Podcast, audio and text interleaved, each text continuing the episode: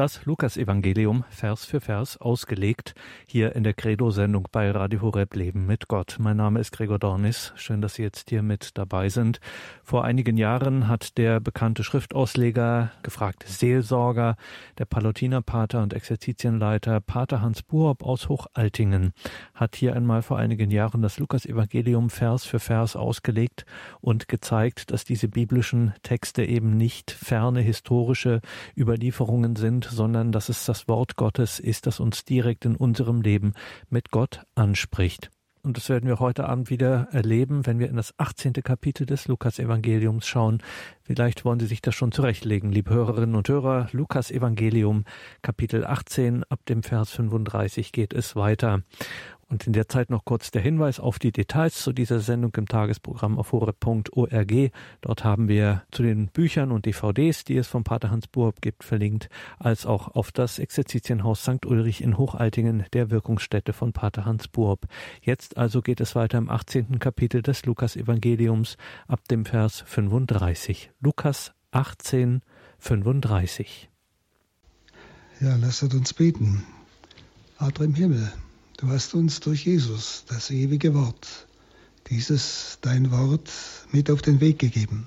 Ein Wort, das uns Sicherheit gibt, das nicht Wagnis ist, sondern Garantie.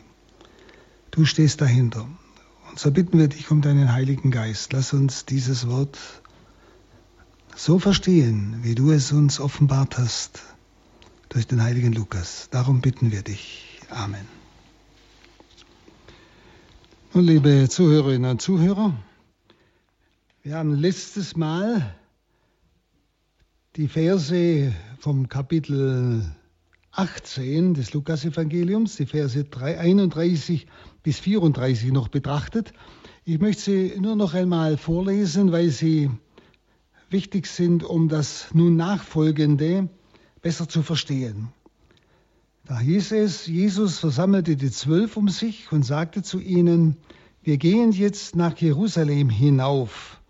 Dort wird sich alles erfüllen, was bei den Propheten über den Menschensohn steht. Vielleicht auch einmal zu dem Wort nach Jerusalem hinauf. Wer noch nie dort war, Jesus war kurz vor Jericho, also in der Jordansenke. Das liegt so etwa 300 Meter unter dem Meeresspiegel und Jerusalem liegt 800 Meter über dem Meeresspiegel. Dazwischen liegen 25 bis 30 Kilometer. Dann verstehen Sie, warum es heißt, wir gehen hinauf nach Jerusalem. Also es erfüllt sich alles, was die Propheten von ihm schon bereits vorausgesagt haben. Wird, und dann sagt es, er wird den Heiden ausgeliefert, verspottet, misshandelt, angespuckt und man wird ihn geißeln und töten aber am dritten Tag wird er auferstehen. Jetzt kommt ein wichtiger Satz. Doch die Zwölf verstanden das alles nicht. Der Sinn der Worte war ihnen verschlossen und sie begriffen nicht, was er sagte. Also sie haben nicht begriffen, worin die Erlösung besteht, was die Propheten gemeint haben und was auch Jesus jetzt meint. Denn sie haben die Vorstellung, die man allgemein damals hatte, man wartete auf einen Messias, der sie von dem äußeren Joch der römischen Herrschaft befreit und wieder einen Gottesstaat aufbaut, und zwar im Äußeren. Und das war auch die Überzeugung der Jünger. Das wird hier sehr deutlich. Das ist, glaube ich, wichtig, um nun das Folgende alles zu verstehen. Wir betrachten nun fortfahrend den Vers 35 bis 43.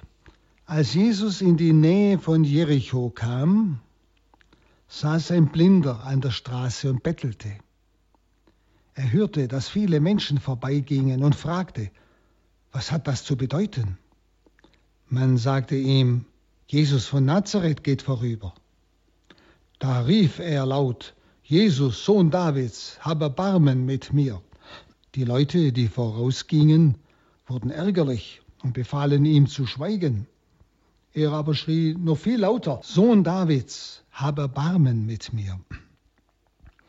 Jesus blieb stehen und ließ ihn zu sich herführen. Als der Mann vor ihm stand, fragte ihn Jesus, was soll ich dir tun? Er antwortete, Herr, ich möchte wieder sehen können. Da sagte Jesus zu ihm, du sollst wieder sehen. Dein Glaube hat dir geholfen. Im gleichen Augenblick konnte er wieder sehen. Er pries Gott und folgte Jesus. Und alle Leute, die es gesehen hatten, lobten Gott. Nun, es ist Wort Gottes, es ist nicht einfach eine Erzählung von einem Ereignis, denn dazu brauche ich kein Wort Gottes, das kann mir jedes Geschichtsbuch so erzählen, sondern hier will Jesus uns etwas offenbaren, etwas klar machen, was ganz wichtig ist. Das Wort Gottes ergeht ja jetzt an uns, wenn wir es betrachten. Und Jesus ist mit dieser großen Volksmenge schon lange unterwegs, nicht? Äh, die ganzen Kapitel, vom neunten Kapitel bis jetzt, war praktisch das Gehen Jesu nach Jerusalem, wo der Tod ihn jetzt erwartet. Es war sein letztes Gehen nach Jerusalem. Und alle, die ihm folgten, die wollte er darauf vorbereiten, dass sie ihm folgen, auch in den Tod. Das heißt, ihm nachfolgen mit allen Konsequenzen. Also so ist er unterwegs mit einer großen Volksmenge. Und sie kommen jetzt gerade nach Jericho hinein. Und von dort geht es ja dann durch die Wüste, wie ich schon sagte, hinauf nach Jerusalem. Und hier verlangt Jesus noch einmal eine Entscheidung auf dem Weg der Nachfolge. Jetzt müssen sich alle noch einmal entscheiden, ob sie jetzt mit ihm gehen können nach Jerusalem und mit ihm gehen wollen oder nicht. Eben nach einem Jerusalem, das ihn tötet und wo er wieder auferstehen wird. Also ein Blinder am Weg fragte, wer da vorbeikomme. Er hörte ja nur, es muss viele Leute müssen unterwegs sein. Und es war wohl eine ungewöhnlich große Volksmenge. Und als er dann erfuhr, dass es Jesus von Nazareth sei, den er scheinbar schon von dem er gehört hatte, rief er, Jesus, Sohn Davids, erbarme dich meiner. Dieses Wort, Jesus, Sohn Davids, war eine messianische Huldigung. Denn der Sohn Davids in der Heiligen Schrift, von dem die Schrift spricht, von dem die Propheten sprechen, ist praktisch Jesus Christus der Erlöser. Er ist gemeint, der Messias. Er ist der Sohn Davids. Also es war eine messianische Huldigung, die dieser Blinde aussprach. Und er spricht etwas aus, was eigentlich die Stimmung der Leute zu diesem Zeitpunkt eigentlich auch war. Sie erwarteten, aber wie ich schon vorher sagte, den Messias, aber eben im äußeren Sinn, dass er die Macht hat, die Römer wieder zum, aus dem Land vertreiben und wieder einen reinen Gottesstaat aufzubauen im Äußeren. Und die Leute wollten ihn zum Schweigen bringen, die vorausgingen. Denn er, der Bettler, der kann doch sein Bettleranliegen nicht vor den Messias bringen, so ungefähr. Wenn Sie auch das ist schon einmal ein Gedanke, ein Wort, das ich mir überlegen muss. Wo Menschen zu Christus schreien, wenn sie, wo ich gleichsam den Menschen aus dem Auge verliere, weil ich ja meine Absichten nur vor Augen habe. Denn die Absicht dieser Leute war, mit Jesus nach Jerusalem gehen und diese Königsherrschaft aufzubauen und dort, ja, wir würden heute sagen, einen vielleicht Ministersessel zu bekommen. Also sie haben sich im Auge. Sie haben etwa ein äußeres Reich im Auge, das gar nicht kommt. Und deshalb haben sie keinen Blick für den Nächsten. Schauen Sie, das ist genau das. Wir gehen und folgen Christus nach. Wir leben mit Christus, meinen es gut, gehen sogar mit ihm nach Jerusalem, liebe Brüder und Schwestern und übersehen das Anliegen, die Not dieses Bettlers am Weg, des Mitmenschen, irgendeines Mitmenschen, der uns jetzt nicht passt, der da dazwischen schreit, was uns nicht behagt. Also auch da schon einmal überlegen. Es ist ja Wort Gottes, das in mir etwas bewirken will. Wie gehe ich mit Christus? Habe ich auch ein Herz für die anderen? Was ist für mich das Wichtigste? ich selber? Oder gehe ich so mit Christus, dass ich mich selbst vergesse und der andere wichtiger ist, wie es ja auch die Heilige Schrift sehr deutlich ausdrückt. Dann äh, dieser Zuruf des Bettlers veranlasst Jesus stillzustehen. Was heißt das?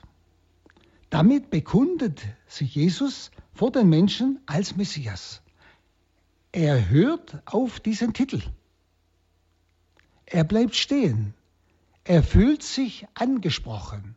Er fühlt sich gemeint. Das ist es. Deshalb, er bleibt stehen. Und wissen Sie, das ist deshalb so wichtig, weil bisher hat Jesus es immer verboten, diesen Titel auszusprechen. Denn es war viel zu gefährlich. Sonst wäre er vor der Zeit von den zuständigen Leuten vielleicht ums Leben gebracht worden. Er hat es bis jetzt immer verboten. Aber jetzt akzeptiert er den Titel, er nimmt ihn an, er geht auf ihn ein, er hört auf diesen Titel. Er ist der Sohn Davids, er ist es.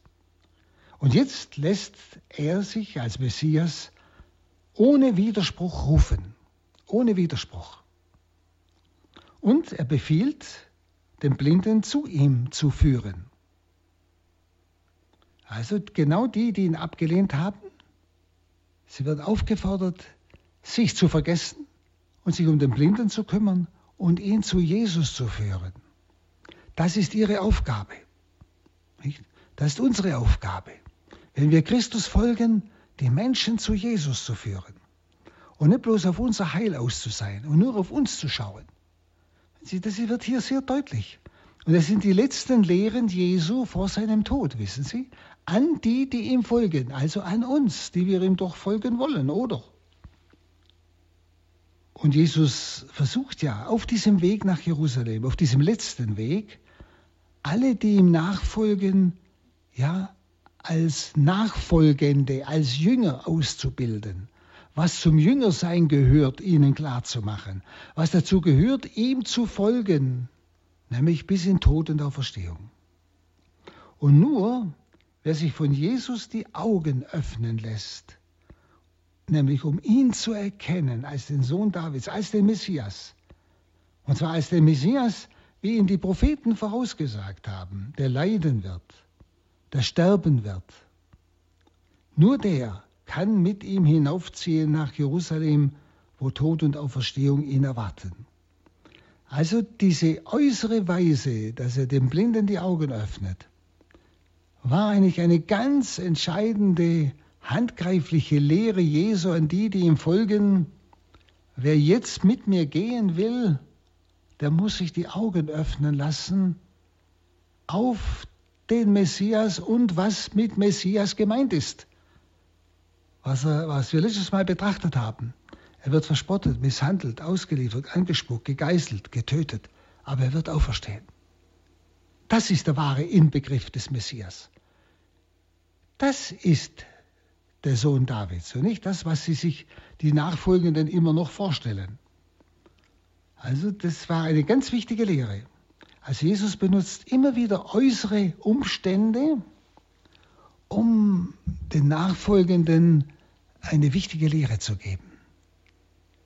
Und da muss ich mich auch fragen, lasse ich mir von Jesus die Augen öffnen, wer er ist. Er fragt ja mal seine Jünger früher schon, für wen haltet ihr mich? Petrus hat zwar groß gesagt, du bist der Messias, der Sohn Gottes. Aber das hat ihm der Vater eingegeben, wie Jesus sie bemerkt. Aber er selber hatte trotzdem noch eine andere Vorstellung, wie die anderen Jünger auch. Also wir müssen uns von Jesus die Augen öffnen lassen. Die können wir nicht selber öffnen. Wir können nicht von uns aus einfach Jesus erkennen, Gott erkennen, Jesus als der Messias, als der Leidensknecht. Und das erleben Sie ja vielfach. Denn wenn wir das mehr erkennen könnten mit dem Verstand, würde ja jeder ihn erkennen. Es ist ein Geschenk Gottes, der uns die Augen öffnet, der uns die Gabe des Glaubens gibt, dass wir fähig werden, dieses Geheimnis des Gottmenschen zu verstehen. Und darum ist es wirklich entscheidend, Jesus immer wieder zu bitten, öffne mir die Augen, die inneren Augen des Glaubens. Dann kann ich ihm folgen. Dann kann ich ihm auch folgen bis in den Tod, wenn es sein muss. Nicht aus eigener Kraft, sondern aus der göttlichen Kraft, die auch mir die Augen geöffnet hat. Also wie gesagt, die Nachfolgenden, sie sind immer noch blind. Sie erwarten immer noch einen irdischen politischen Messias, aber nicht den Erlöser von Sünden. So wie ihn die Propheten und die Psalmen angekündigt haben. Und weiter ist es die Aufgabe des Jüngers, die geistig Blinden zu Jesus also zu führen. Das will er ihnen sagen. Und das sagt auch uns. Wir können, ich habe Ihnen gerade vorhin gesagt, wir können weder uns noch den anderen die Augen öffnen, die Augen des Glaubens. Aber wir können sie zu Jesus führen und ihnen sagen, bitte Jesus darum, sprich mit ihm, sag's ihm. Er kann dir die Augen öffnen, er kann dir die Gabe des Glaubens geben. Wenn Sie, wir versuchen ja gutmeinend mit Leuten zu diskutieren, ist ja gut, dass wir mit ihnen sprechen. Aber wir wollen ihnen immer in der Diskussion den Glauben beibringen. Sie als Eltern, ihren erwachsenen Kindern vielleicht, die ein bisschen andere Wege gehen oder wer auch immer. Aber wir sollten uns immer bewusst sein, wenn wir mit ihnen sprechen, sollte das Ziel immer sein, sie zu Jesus führen. Sie zu bewegen, du red doch mit Jesus, bitte ihn doch. Sag ihm doch, wenn du, wenn du bist, dann offenbare dich mir, Jesus. Und er wird sich nicht zweimal bitten lassen. Verstehen Sie richtig? Wir müssen sie nur zu Jesus führen. Und uns klar sein, all unsere Worte bewirken keinen Glauben, sondern das ist er, der es bewirkt. Er kann einmal ein Wort von uns benutzen, verstehen Sie? Und einem Menschen ganz tiefe Betroffenheit schenken, dass er wirklich plötzlich Jesus erkennen kann als den Messias, auch als seinen Erlöser und ihn annehmen kann, klar. Aber es ist trotzdem nicht mein Wort, sondern er, er benutzt mein Wort. Aber ob er es benutzt, eine, das weiß ich nicht. Deshalb muss ich die Menschen dahin führen, dass sie mit Jesus ein Gespräch beginnen. Dass sie beten, dass sie mit Jesus reden, dass sie ihn bitten um die Gabe des Glaubens.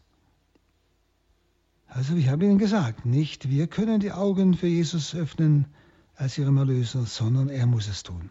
Und wenn Jesus jetzt hier den Blinden fragt, was er ihm tun soll, ich meine, es ist ja irgendwie komisch, nicht?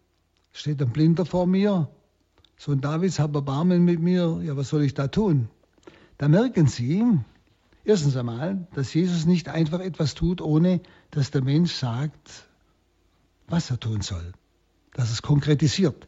Aber es ist hier noch was ganz anderes ausgedrückt. Jesus fragt, was er ihm tun soll, in der ganzen Weite seiner Möglichkeiten. Das heißt, er eröffnet ihm alle Schätze seines Herzens. Denn die Blindheit, die äußere Blindheit, ist sicher nicht das Einzige, was Jesus ihm zu geben hat. Und Jesus schränkt seine Bitte nicht ein. Also das zum Beispiel nur dass er äußerlich wieder sehen kann. Und ein Hinweis auf die Maßlosigkeit der Gnade, die er ja dem geistig Blinden anbietet, wenn dieser den Willen hat, sehen zu werden oder glauben zu können. Nicht? Das ist also, er fragt zwar diesen wirklich Blinden, was willst du, dass ich dir tue? Aber die anderen hören das ja alle. Die geistig Blinden hören es ja alle. Nicht? Und sie alle sollten eigentlich die Bitte haben, um wirkliches sehen können im Glauben, wer er wirklich ist. Also es ist eine große, eine ganz große Frage Jesu. Was willst du, dass ich dir tun soll? Er hat die ganze Fülle der Schätze in seinem Herzen. Er kann ihm alles geben, nicht bloß die, Blind, die Blindheit wegnehmen. Nicht? Das ist gemeint. Und das ist immer wieder, das Angebot Jesu ist immer universal. Er will mir immer mehr geben, als was ich bitte. Darum sollte ich mich auch nicht irgendwie einengen in meiner Bitte. Und diese Bitte zeigt auch, dass er nicht, dieser, dieser Blinde nicht blind geboren ist, sondern er war mal sehend. Dass ich wieder sehe, sagt er. Und ich denke, das ist nicht ohne Bedeutung.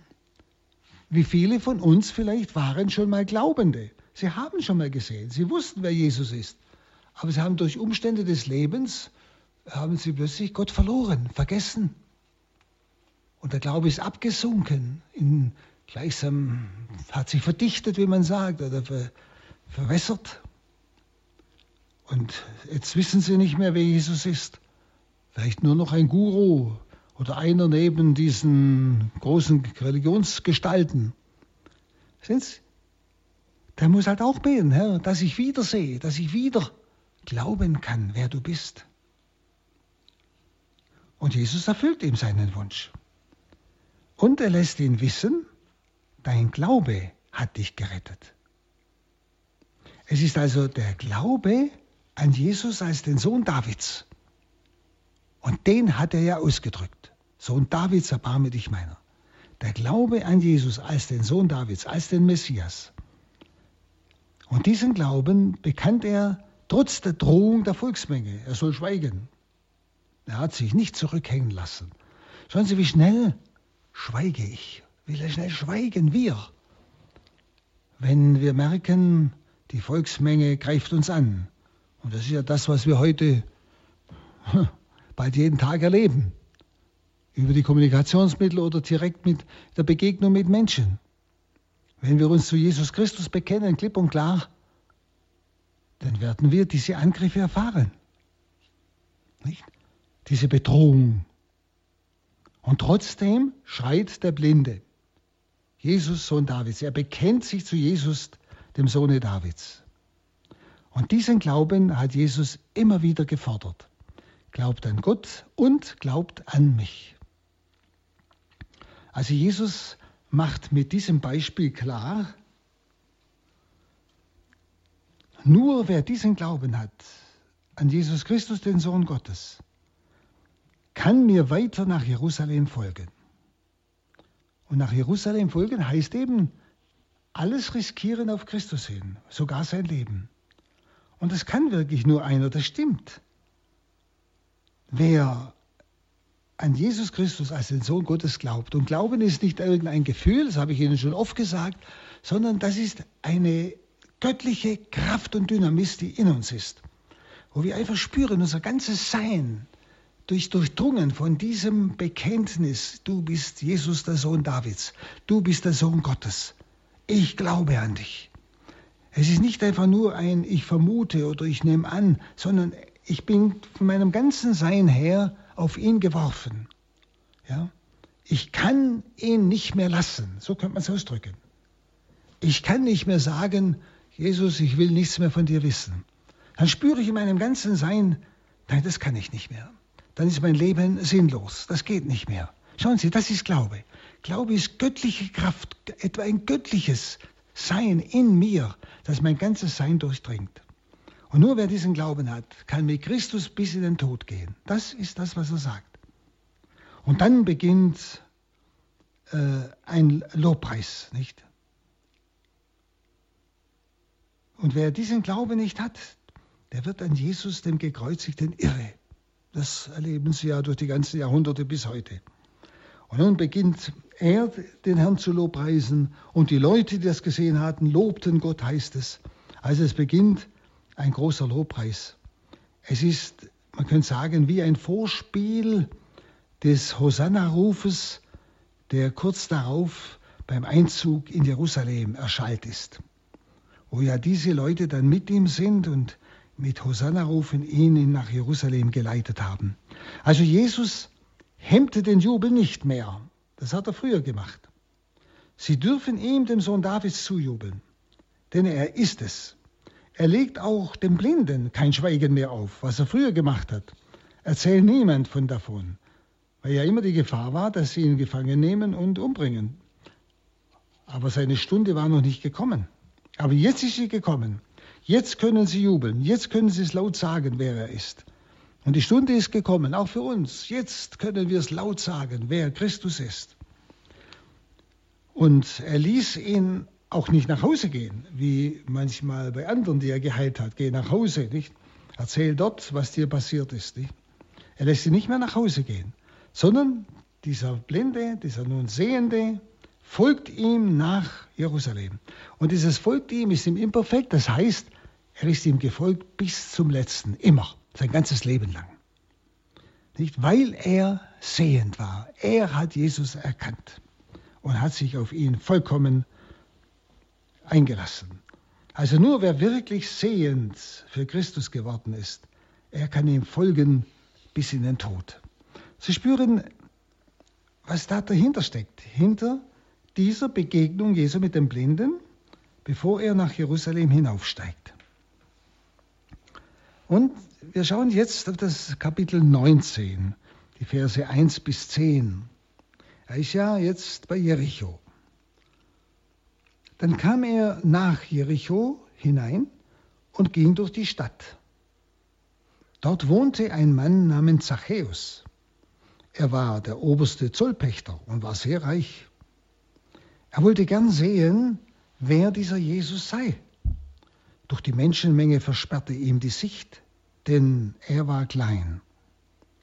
Darum lief er voraus und stieg auf einen Maulbeerfeigenbaum, um Jesus zu sehen, der dort vorbeikommen musste. Als Jesus an die Stelle kam, schaute er hinauf und sagte zu ihm, Zachäus, komm schnell herunter, denn ich muss heute in deinem Haus zu Gast sein. Da stieg er schnell herunter und nahm Jesus freudig bei sich auf. Als die Leute das sahen, empörten sie sich und sagten, er ist bei einem Sünder eingekehrt. Zachäus aber wandte sich an den Herrn und sagte, Herr, die Hälfte meines Vermögens will ich den Armen geben. Und wenn ich von jemand zu viel gefordert habe, gebe ich ihm das Vierfache zurück. Da sagte Jesus zu ihm, heute ist diesem Haus das Heil geschenkt worden, weil auch dieser Mann ein Sohn Abrahams ist. Denn der Menschensohn ist gekommen, um zu suchen und zu retten, was verloren war. Also auch hier wieder scheinbar eine Erzählung. Ist es ja auch. Aber es ist Wort Gottes und ich muss hinhören, was will er mir sagen. Mir. Er spricht ja jetzt mich an. Ich bin dieser Zachäus. Und er ist auf dem Weg seiner Hingabe.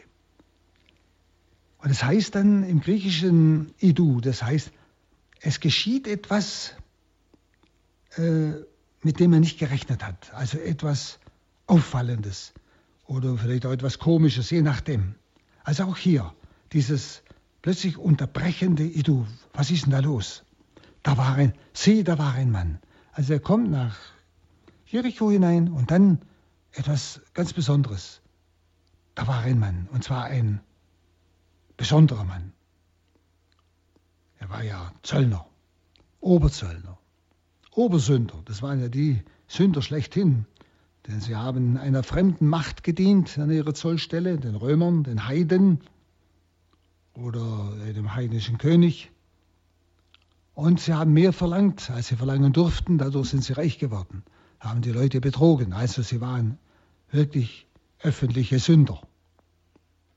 Und deshalb dieses Edu, pass auf, da geschieht jetzt was Außergewöhnliches.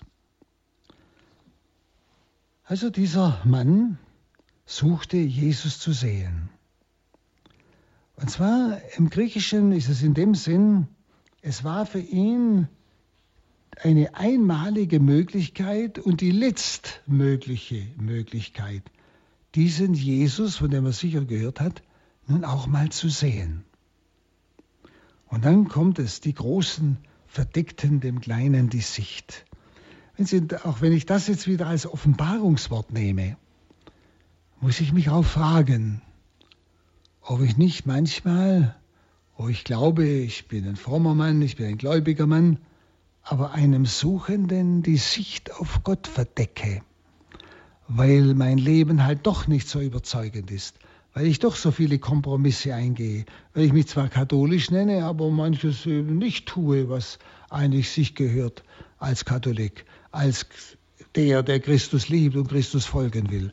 Stehen Sie, ich verdecke einem Suchenden den Blick auf Jesus. Das darf ich ruhig so verstehen. Und überlegen Sie ruhig mal. Oder wo ich vielleicht durch meine Reaktionen, solche, die Christus noch nicht kenne, eigentlich nicht zu Jesus führe, sondern im Gegenteil, sie noch mehr fernhalte, weil ich zornig reagiere, weil ich lieblos reagiere, weil ich schimpfe, weil ich hintenherum rede und so weiter und so fort. Ich verdecke als der Große dem Suchenden Kleinen die Sicht auf Jesus. Nun, Zachäus wollte unbedingt Jesus sehen. Er hat nicht nachgegeben. Trotzdem, dass die anderen ihm die Sicht versperrten. Und wenn ein Mensch Jesus sehen will, Gott begegnen will, wissen Sie, so ein Wunsch erfüllt Gott immer. Und so lief er voraus. Und es gab nämlich nur einen Weg, der mich durch dieses Kidron-Tal hinauf nach Jerusalem. Nicht? Und da musste er ja unbedingt vorbeikommen an diesem Maulbeerfeigenbaum. Das wusste er. Und er lief voraus und stieg also auf diesen Baum, um ihn zu sehen. Und wiederum im Griechischen, um ihn zu sehen, um diese einmalige Gelegenheit noch zu nutzen. Also irgendwas hat ihn im Herzen bewegt. Und Jesus kam. Und Jesus hatte Zachäus zuerst gesehen. So wie einst Nathanael unter dem Feigenbaum, wenn Sie sich erinnern, den Philippus rief und zu Jesus führte. Nicht? Ich habe dich schon gesehen, als du noch dem, unter dem Feigenbaum warst und Philippus dich rief. Nicht? Also Jesus sieht zuerst. Er ist es, der mich sucht. Er, es heißt Anaplepsas, das heißt, er schaut hinauf. Jesus schaut hinauf. Und zwar wiederum im Griechischen, es war ein einmaliger Augenblick an einer ganz bestimmten Zeit, an einem ganz bestimmten Ort. Jesus schaut hinauf, er sieht ihn. Jesus steht unten, Zachäus sitzt oben. Jesus schaut zu uns hinauf. Wenn Sie, das ist ein Bild auch für das, was er nachher im Abendmahlsaal tut, wenn er den Jüngern die Füße wäscht. Er geht nach unten. Er beugt sich unter uns. Er dient uns mit seinem Leben und mit seinem Tod. Das ist das Wunderbare. Hier kommt es in einem Bild wunderschön zum Ausdruck. Jesus steht unten, Zachäus oben. Und Jesus spricht ihn an, und zwar mit Namen, sodass Zachäus sich vollkommen erkannt weiß. Denn wissen Sie, wenn jemand fremd oder wenn ich irgendwo glaube, ich bin unerkannt und plötzlich jemand meinen Namen nennt, dann fühle ich mich doch total erkannt, oder? Da ist jemand, der mich kennt. Ja? Und so auch dieser Zachäus. Er erlebt, dieser Jesus, dem er noch nie begegnet ist, der kennt mich. Und er wollte ihn ja bloß sehen. Und er kennt mich. Und er sagt zu ihm, steig eilends herab. Also Jesus durchschaut sein Herz, das ist das griechische Wort. Er schaut hinauf, aber er durchschaut sein Herz. Und das drückt sich aus, als er seinen Namen nennt. Und Jesus tut jetzt etwas Einmaliges, was er sonst nie getan hat. Er lädt sich selber ein. Sonst hat er sich immer einladen lassen. Aber hier lädt er sich selber ein. Er hat dieses Herz des Zachäus erkannt.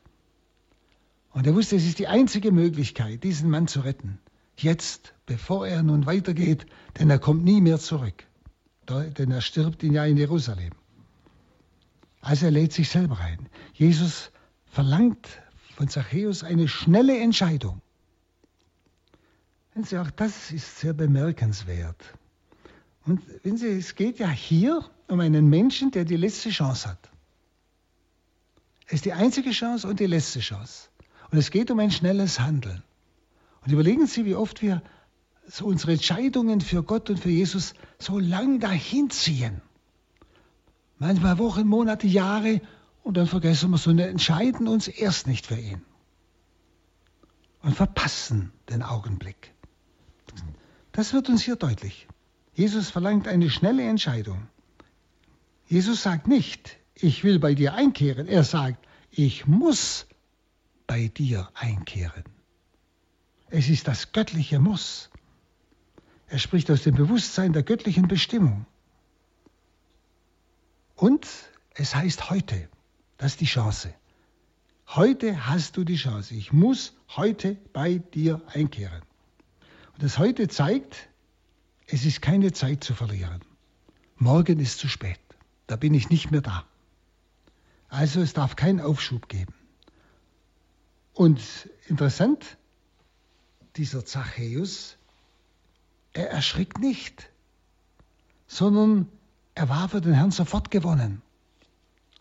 Der Blick Jesu traf ihn ins Herz. Denken Sie auch an den Blick Jesu an Petrus, als er ihn verleugnet hatte. Der traf ihn auch ins Herz. Das ist auch hier. Der Blick Jesu traf ihn. Und er nahm ihn, heißt es, mit Freuden auf. Und zwar sofort. Und dann ist interessant, Zachäus heißt es in äh, Vers 8, wandte sich an den Herrn und sagte, Herr, die Hälfte meines Vermögens will ich den Armen geben und so weiter. Also jetzt, zuerst ist Jesus an Zachäus herangetreten unter dem Baum. Er hat ihn angesprochen. Er hat ihn herabgeholt. Jetzt tritt Zachäus vor den Herrn. Und zwar ist es heißt, vor dem, er nennt ihn Kyrios, Herr. Also er ging jetzt auf den Herrn zu. Zuerst ging Jesus auf ihn zu und jetzt geht Zachäus auf Jesus zu. Schauen Sie, das ist jetzt auch ein ganz wichtiger Prozess für uns Menschen überhaupt dass wir uns wissen, nicht wir suchen Gott, Gott hat uns zuerst gesucht. Und vielleicht ist es auch mal gut, in seinem Leben nachzuspüren, wann habe ich erlebt, dass Jesus auf mich zuging und ich irgendwo betroffen wurde und mich entschieden habe, auf ihn zuzugehen. Und diese Entscheidung ist wichtig, dass ich Jesus annehme, auf ihn zugehe. Und er nennt ihn Kyrios, göttlicher Herr. Er anerkennt ihn als den Messias. Auch hier heißt es wieder, die sieh du. Also ganz staunend, ganz überrascht, mit was man nicht gerechnet hat. Der Zachäus tritt vor den Herrn hin, er geht auf ihn zu. Er nennt ihn Kyrios. Nicht? Und er sagt ihm, die Hälfte meiner Güter gebe ich den Armen. Und dieses gebe ich den Armen ist im Präsens, also in der Gegenwartsform. Das heißt, in alle Zukunft, das bleibt immer Gegenwart. Ich werde immer die Hälfte teilen mit den Armen. Also eine Entscheidung, die er vor dem Herrn getroffen hat. Und Jesus sagt, heute ist diesem Haus heil geworden. Auch das ist wieder ein wunderbarer Ausdruck. Das kann man so überlesen, gell? Heute ist diesem Haus, und mit dem Haus ist immer die ganze Familie gemeint, also alle, die dazugehören, so wie das Haus des Cornelius, als Petrus hinkam und das ganze Haus des Cornelius taufte. Das waren alt und jung und Kind und alles. Das ist Haus des Petrus oder hier das Haus des Zachäus. Heute ist diesem Haus heil geworden, also der ganzen Familie. Schauen Sie, auch eine ganz wunderbare Offenbarung und Erfahrung zugleich Gott ruft immer wieder einen, der gerade ansprechbar ist, so wie Zachäus. Er wollte jetzt Jesus sehen. In ihm war irgendetwas da, was suchte. Und so sucht Gott immer wieder einen Menschen aus der Familie heraus, um ihn für sich zu gewinnen, um über ihn die ganze Familie zu retten. Heute ist diesem Haus Heil widerfahren obwohl er ja nur dem Zachäus begegnet ist. Gut, nachher ging er ins Haus. Aber alle haben über Zachäus das Heil gefunden. Und das habe ich schon mehr als einmal erlebt. Dass Gott einen Menschen aus seiner Familie herauszieht, plötzlich begegnet er Gott und die anderen werden über ihn und können über ihn gerettet werden. Und auch er als Verlorener, er war ja ein Verlorener als Sünder, ist ein Sohn Abrahams ein Sohn des Mannes des Glaubens, nämlich Abrahams. Und Jesus spricht von seinem erfreulichen Erlebnis, dass ein Verlorener sich finden, sich finden ließ. Denn dafür geht er nach Jerusalem. Der Menschensohn, sagt er in 10, Der Menschensohn ist gekommen, um zu suchen und zu retten, was verloren war. Also, es war für ihn ein erfreuliches Erlebnis kurz vor Jerusalem, einen Verlorenen zu finden, ja, der sich finden ließ, auch ihm zu begegnen, denn dafür geht er ans Kreuz, um alle Verlorenen zu retten.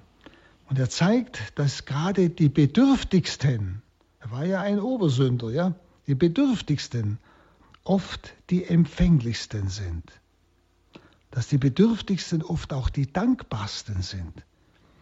Wenn Sie, ich glaube, wir, wir alle, die wir so von Kindheit auf mit Gott leben und meinen, ja, wir machen es immer richtig und gehen den Weg schon, aber wir fühlen uns oft zu wenig bedürftig und deshalb auch zu wenig empfänglich, auch zu wenig dankbar für das, was Gott an mir, meinem Leben schon getan hat oder noch tut. Überlegen Sie mal.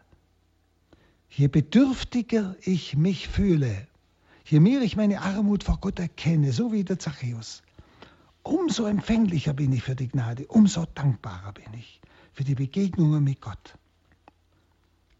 Man kann sagen, aus dem Zachäus ist durch das Anblicken Jesu ein anderer geworden, sodass das heute nicht mehr das Gestern ist. Lassen wir uns auch von diesem Wort ansprechen, jeder auf seine Weise. Überlegen Sie, liebe Zuhörer, was dieses Wort vielleicht Ihnen sagen will, für Sie bedeutet. Nun gehen wir weiter. Es kommt jetzt ein Gleichnis. Also Jesus macht sich jetzt auf den Weg nach Jerusalem. Das geht durch dieses tiefe Tal, wo man meistens nachts wandert, weil man da äh, ein bisschen Kühle hat. Bei Tag ist es zu heiß in dieser ganzen judaischen Wüste. Und unterwegs, da kommt jetzt diese Stelle. Das ist äh, Kapitel 19, Vers 11 und folgende. Weil Jesus schon nahe bei Jerusalem war, meinten die Menschen, die von all dem hörten, also die ja da mit ihm zogen, das Reich Gottes werde sofort erscheinen. Also die meinten, jetzt geht's los. Und daher erzählte er ihnen ein weiteres Gleichnis. Also er musste jetzt das dämpfen. Die meinten, jetzt haben sie Hosanna gerufen, jetzt Sohn Davids, er ist es und jetzt kommt das große Königreich in Jerusalem und auf Erden. Nicht? Und jetzt hat er ihnen ein Beispiel, ein Gleichnis erzählt, weil sie immer noch auf der falschen Fährte sind. Nämlich das Gleichnis folgende. Er sagte, ein Mann von vornehmer Herkunft wollte in ein fernes Land reisen, um die Königswürde zu erlangen und dann zurückkehren. Er rief zehn seiner Diener zu sich, verteilte unter sie das Geld im Wert von zehn Minen und sagte, macht Geschäfte damit, bis ich wiederkomme. Da ihn aber die Einwohner eines Landes hassten, schickten sie eine Gesandtschaft hinter ihm her und ließen sagen, wir wollen nicht, dass dieser Mann unser König wird. Dennoch wurde er als König eingesetzt. Nach seiner Rückkehr ließ er die Diener, denen er das Geld gegeben hatte, zu sich rufen. Er wollte sehen, welchen Gewinn jeder bei seinem Geschäft erzielt hatte. Der erste kam und sagte, Herr, ich habe mit deiner Mine zehn Minen erwirtschaftet. Da sagte der König zu ihm, sehr gut, du bist ein tüchtiger Diener. Weil du im kleinsten zuverlässig warst, sollst du Herr über zehn Städte werden. Der zweite kam und sagte, Herr, ich habe mit deiner Mine fünf Minen erwirtschaftet. Zu ihm sagte der König, du sollst über fünf Städte herrschen. Nun kam ein anderer und sagte, Herr, hier hast du dein Geld zurück. Ich habe es in ein Tuch eingebunden und aufbewahrt, denn ich hatte Angst vor dir, weil du ein strenger Mann bist. Du hebst ab, was du nicht eingezahlt hast, und erntest, was du nicht gesät hast. Der König antwortete, Aufgrund deiner eigenen Worte spreche ich dir das Urteil. Du bist ein schlechter Diener. Du hast gewusst, dass ich ein strenger Mann bin, dass ich abhebe, was ich nicht eingezahlt habe und ernte, was ich nicht gesät habe. Warum hast du dann mein Geld nicht auf die Bank gebracht? Dann hätte ich es bei meiner Rückkehr mit Zinsen abheben können. Und zu den anderen, die dabei standen, sagte er, nehmt ihm das Geld weg und gebt es dem, der die zehn Minen hat. Sie sagten zu ihm, Herr, er hat doch schon zehn.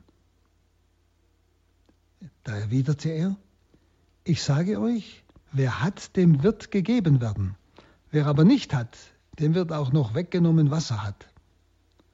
Doch meine Feinde, die nicht wollten, dass ich ihr König werde, bringt sie her und macht sie vor meinen Augen nieder. Nun, liebe Zuhörer, was bedeutet das?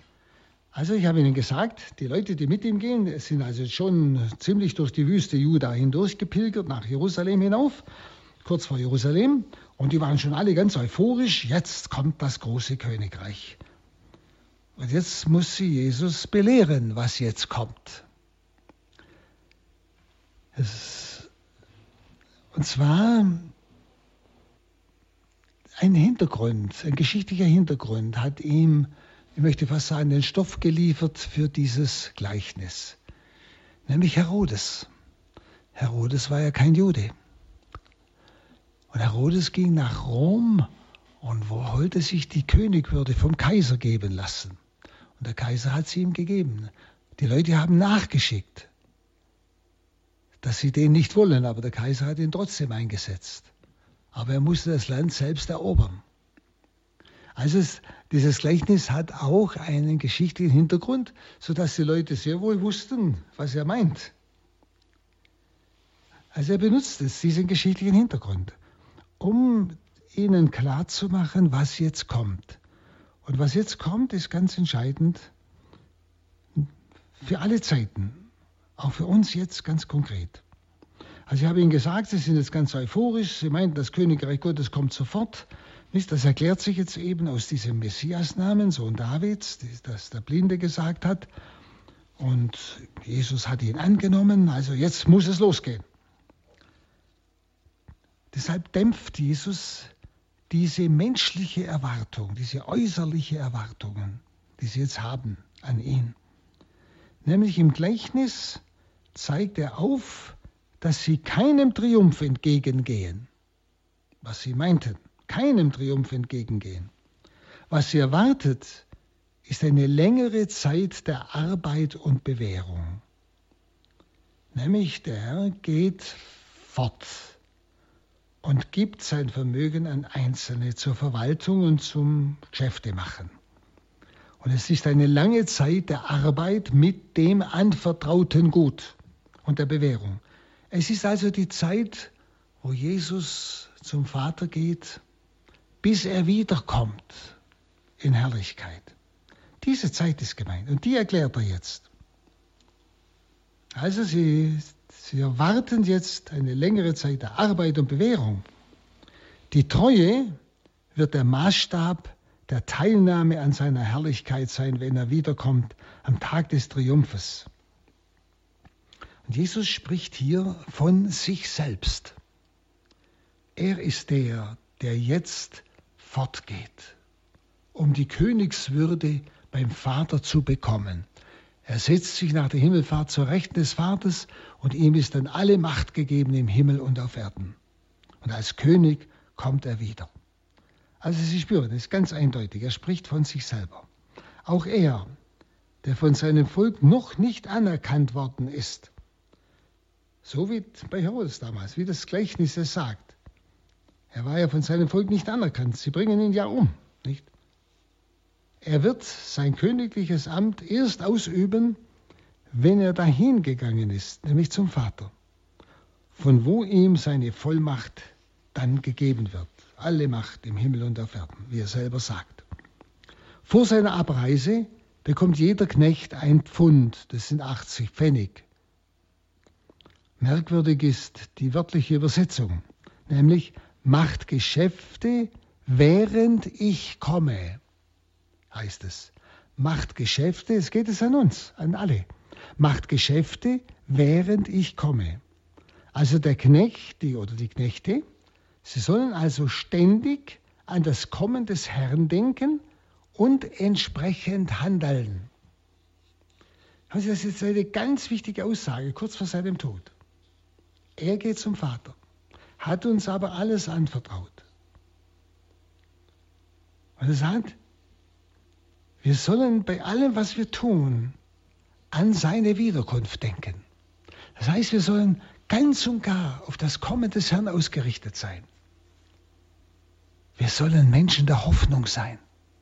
Wir gehen nicht auf ein Chaos zu, nicht auf einen Weltuntergang oder was auch immer, was die Leute heute alles reden und erwarten, sondern wir gehen auf das Kommen des Königs zu, der uns in sein Reich aufnehmen will, damit alles erfüllt wird, was an Sehnsucht im Herzen eines Menschen ist.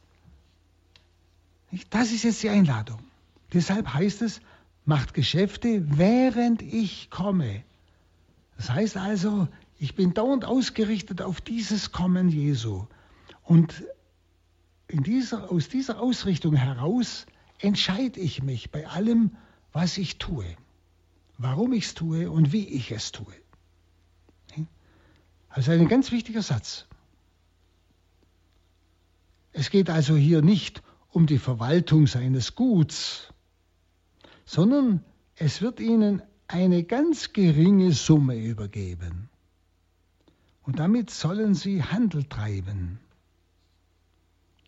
Und das ist eben die Herrscherweisheit des künftigen Königs, nämlich Jesu. Nämlich am Handeln der Knechte mit wenig konnte er ihre Treue und ihre Brauchbarkeit im künftigen Reich erproben. Verstehen Sie? Wenn jemand mit dem Kleinen gut umgeht, dann wird er auch mit dem Großen gut umgehen. Wenn er aber nur das Kleine verachtet und nichts davon will, dann wird er auch nicht tauglich sein, etwas Größeres zu verwalten. Und es ist noch ein anderer schöner Gedanke drin. Es ist eigentlich eine sehr geringe Summe, wie gesagt, 80 Pfennig, die er dem Einzelnen übergibt, gegenüber dem, was er ihm dann anbietet, wenn er kommt. Das heißt, das, was ich zu verwalten habe, ist eigentlich ohne große Bedeutung, könnte man sagen. Es kommt bei mir nur auf die Treue an und auf meine Ausgerichtetheit auf das Kommen des Herrn, dass ich alles denke, rede, tue im Blick auf sein Kommen, von dort her mich ja orientiere, bestimmen lasse. Das ist das Entscheidende. Und das, was der Herr mir dann gibt, das ist gar kein Vergleich mit dem, was ich verwaltet habe, als Gaben, die Gott mir gegeben hat. Aber wie verwalte ich meine Gaben, meine Talente, auch meine geistigen Talente, die Gott mir gegeben hat? Wie verwalte ich sie? Verwalte ich sie in Treue? Einfach mal überlegen. Wie gehe ich um mit all dem, was Gott mir anvertraut hat? Gehe ich es wirklich um im Blick, ich habe Verantwortung vor dem König, der wiederkommt. Und auch aus dieser Erwartung und Hoffnung der seiner Wiederkunft. Also es kommt auf die Treue an und auf die Brauchbarkeit im künftigen Reich, könnte man sagen. Nun, da gab es nun tatsächlich Leute, wie er erzählt, die wollten verhindern, dass er König werde. Und er wurde es trotzdem. Wenn Sie, am weiteren Verlauf wird nämlich deutlich, dass er, wenn er wiederkommt, als Richter wiederkommt. Denn zuerst geben die Knechte Rechenschaft, dann kommt die Verurteilung seiner Feinde, nicht? Wo er dann ja sagt, nicht? Äh, doch meine Feinde, die nicht wollten, dass ich ihr König werde, bringt sie her und macht sie vor meinen Augen nieder. Also sie wollten es verhindern. Und das sind ja nun die, die ihn dann auch umbringen. Sie wollen nicht, dass er König von Israel sei. Verstehen Sie? Wir haben keinen König als dem Kaiser. Sie kennen ja das. Also es, es, konkretisiert sich alles ganz genau, was Jesus hier ihnen voraussagt, damit sie es verstehen, was jetzt passiert alles. Also die wollten verhindern, dass er König werde. Das heißt, sie haben ihn als Messias nicht anerkannt. Und trotzdem wurde es. Also wie gesagt, er kommt dann als, am Schluss als Richter zurück. Sie müssen Rechenschaft geben. Nun, der zurückkam als König, nahm das Reich in Besitz und rief die Knechte zu sich. Also er kam, nahm das Reich in Besitz, deshalb hat er das Recht, nun die Knechte zu sich zu rufen, um eben zu erfahren, wer etwas erhandelt hat. Und der erste sagte, Kyrie, wiederum der göttliche Herr. Ja? Ist wieder klar, dass Jesus gemeint ist. Und genau heißt es, dein Pfund hat zehn weitere eingebracht. Wenn Sie genau hören, dein Pfund, nicht mein Pfund, dein Pfund, deine 88 Pfennig, haben zehn weitere Pfunde eingebracht. Der Knecht rühmt sich also nicht selbst, merken Sie es, sondern er rühmt das Pfund des Herrn, wie fruchtbar dieses Pfund geworden ist. Da geht es um diese Grundhaltung, die wir haben sollen in dieser Zeit der Erwartung des Herrn. Er hat uns Talente gegeben, das sind seine Talente, es sind seine Pfunde. Und wir staunen, was diese Pfunde eingebracht haben, seine Pfunde. Es ist das, was von ihm kommt.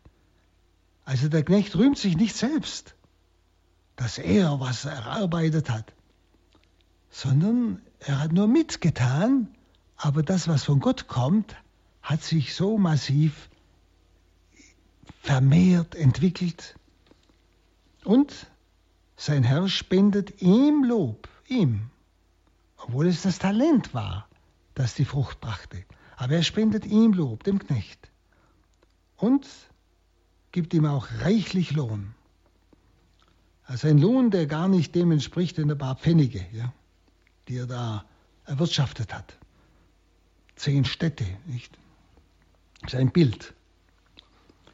Und nach der Größe des gewonnenen Ertrages richtet sich nun auch die Größe, wie gesagt, des Lohnes. Der Knecht, der seine Treue im geringsten erwiesen hat, Treue im geringsten erwiesen hat, empfängt Vollmacht über etwas Großes.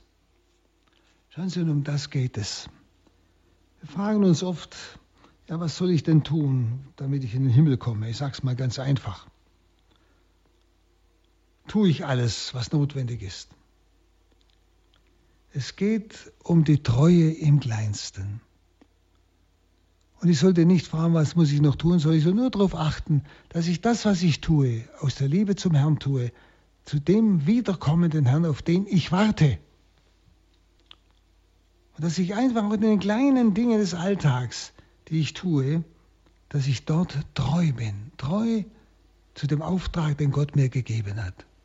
Ich arbeite nicht gut und genau, weil es jemand sieht oder weil ich kontrolliert werde, sondern aus Liebe zum Herrn. Ich arbeite nicht genau, dass ich meinen Arbeitsplatz nicht verliere, weil ich Geld brauche. Nein, ich tue es, weil es ein Auftrag des Herrn ist. Aus der Liebe zum Herrn. Das ist gemeint. Der Knecht, der seine Treue im geringsten erwiesen hat, empfängt Vollmacht über Großes. Dann kommt der zweite Knecht und rühmt ebenfalls in Demut den Ertrag des anvertrauten Fundes. Auch er sagt, dein Fund hat fünf Funde gebracht. Dein Fund, auch wieder. Er, er rühmt ebenfalls, und zwar wiederum in Demut, den Ertrag des anvertrauten Fundes. Also nicht sich selbst, auch nicht sein Arbeiten. Auch ihn lobt liebend der Herr, genauso. Er hatte nur die Hälfte des ersten erzielt und bekam Vollmacht über die Hälfte Städte. Also es kommt hier auf den Unterschied an. Das Pfund des Herrn hatte die gleiche Fruchtbarkeit in sich. Verstehen Sie? Das Pfund des Herrn hatte die gleiche Fruchtbarkeit in sich, bei allen. Und es geht hier um das Maß der Treue. Der eine, der ganz treu war, zehn Pfunde. Der andere, der es auch sich bemüht hat, fünf Pfunde. Ja? Also Gott kann in dem Maße im Reich Gottes, also überhaupt hier in der Welt wirken, wie ich in Treue mit den Gaben, die er mir gegeben hat, den Menschen diene. Darum kommt es nicht darauf an, dass ich etwas Großes tue, sondern dass ich das, was ich tue, aus wirklicher Liebe zum Herrn tue. Um das geht es, in Treue. Aber, wie gesagt, das Pfund des Herrn hat die gleiche Fruchtbarkeit. Auch der andere hätte zehn herauswirtschaften können, wenn er noch, noch treuer gewesen wäre. Dann kommt der dritte Knecht. Er bewahrte das Pfund im Schweißtuch. Und hier geht es um das untätige Aufbewahren des Geldes aus Furcht. Und mit dem Wort sieh dein Pfund, da hast es, dein Pfund, gibt er dem Herrn sein Eigentum zurück. Und damit gesteht er, dass er aus Trägheit und nicht aus Furcht vor dem Herrn das Geld aufbewahrt hat, aus Trägheit. Obwohl dieses Pfund genauso viel Früchte hätte bringen können, wie beim ersten. Aber er hat es nur aufbewahrt. Er hat nicht damit gewuchert. Das heißt, er hat mit den Gaben nicht gehandelt. Er hat sich nicht treu erfunden im Alltäglichen seines Tuns, könnte man auch sagen. Und der Herr aber zeigt ihm, dass er gerade wegen der Härte des Herrn wenigstens das hätte tun können, was keine besondere Anstrengung gekostet hätte, nämlich es auf die Bank bringen und dann hätte es von selber Zinsen getragen. Verstehen Sie, auch hier ein Hinweis, wenn ich schon keine Liebe zu Gott habe. Manche Leute haben ja eher Angst vor dem Richter Gott. Gut, aber wenn, wenn, sie, wenn, sie, wegen, wenn sie schon keine Liebe haben, aber wenn sie, wenn sie aus Angst noch etwas tun für Gott, können sie auch noch gerettet werden. Das ist eigentlich hier so mit ausgedrückt, aber der hat nicht einmal das getan. Und deshalb, er verurteilt sich aus dem eigenen Mund, heißt es. Er, er hat sich selbst verurteilt. Das heißt also am Schluss, wenn der König wiederkommt, bei der Wiederkunft des Herrn, dann wird er, wird, er, wird er nicht mich verurteilen, sondern ich verurteile mich selber aus dem eigenen Mund. Und seine Entschuldigung offenbart einen Widerspruch nach dem anderen. Und der Herr nimmt ihm den jetzigen Dienst weg und gibt ihn dem ersten. Man könnte dieses Tun des Herrn so ausdrücken, jede Gnade, die von Gott angenommen wird, vermehrt unsere Empfänglichkeit für höhere Gnadenerweise. Aber während jede empfangene Gnade, die nicht benutzt wird, aus Trägheit nicht benutzt wird, wieder genommen wird.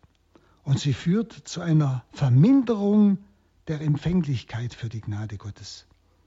Und was der König dem Trägen wegnimmt, das gibt er dem Treuen, damit das, was der Herr gibt, viel Frucht bringt für so viele Menschen, dass viele gerettet werden können. Also das Gleichnis spricht von der Aufrichtung der Königsherrschaft im Himmel. Und dieser Errichtung geht eine längere Abwesenheit des künftigen Königs voraus. Wir sind jetzt in dieser Zeit der Abwesenheit. Und während dieser Zeit muss sich die Treue der Diener erproben, also meine Treue. Und der Hass seiner Mitbürger gegen seine Herrschaft muss offenbar werden. Schauen Sie, genau das erleben wir heute. Dort, wo seine Diener offenbar werden, die zu ihm stehen, wird der Hass seiner Gegner offenbar. Nicht? wenn Sie das alles bedenken, aber es ist normal. Immer dort, wo das, es ist das andere Gleichnis von Jesus von früher, wo das Samenkorn sich zeigt, zeigen sich auch die Unfruchtskräuter. Nicht das eine macht das andere sichtbar, provoziert das andere. Und genau das ist unsere Zeit. Jesus hat sie uns hier geschildert, wir brauchen uns gar nicht zu wundern. Also, während dieser Zeit muss sich die Treue der Diener erproben und der Hass seiner Mitbürger gegen seine Herrschaft muss offenbar werden. Und Jesus vergleicht also mit der Reise dieses Königs, dieses Herrn, seinen eigenen Weggang aus der Welt. Und mit der Rückkehr des Königs will er seine eigene Wiederkunft in Macht und Herrlichkeit darstellen. Seine Wiederkunft bedeutet für seine Jünger Rechenschaft, für seine Feinde Gericht. Und es heißt, nach diesen Worten zog er an der Spitze des Zuges weiter nach Jerusalem. Brüder und Schwestern, Sie merken, was alles im Wort Gottes steckt, was es uns für Klarheiten gibt für unseren Weg mit Christus in der Nachfolge, auf was wir achten sollten. Und dazu wünsche ich Ihnen Gottes Segen und segne euch der allmächtige Gott, der Vater und der Sohn und der Heilige Geist. Amen. Amen. Sie hörten Pater Hans Buob mit seiner Auslegung des Lukasevangeliums vor einigen Jahren hat er hier in der Credo-Sendung bei Radio Horeb Leben mit Gott das Lukasevangelium Vers für Vers ausgelegt. Liebe Hörerinnen und Hörer, schauen Sie in die Details zu dieser Sendung im Tagesprogramm. Dort finden Sie einen Link sowohl zu den Büchern und DVDs von Palutiner Pater Hans Buob als auch zu seiner Wirkungsstätte, dem Exerzitienhaus St. Ulrich in Hochaltingen im bayerisch-schwäbischen Landkreis Donau-Ries. Hier folgt jetzt um 21.30 Uhr die Reihe Nachgehört. Alles Gute und Gottes reichen Segen wünscht ihr Gregor Dornis.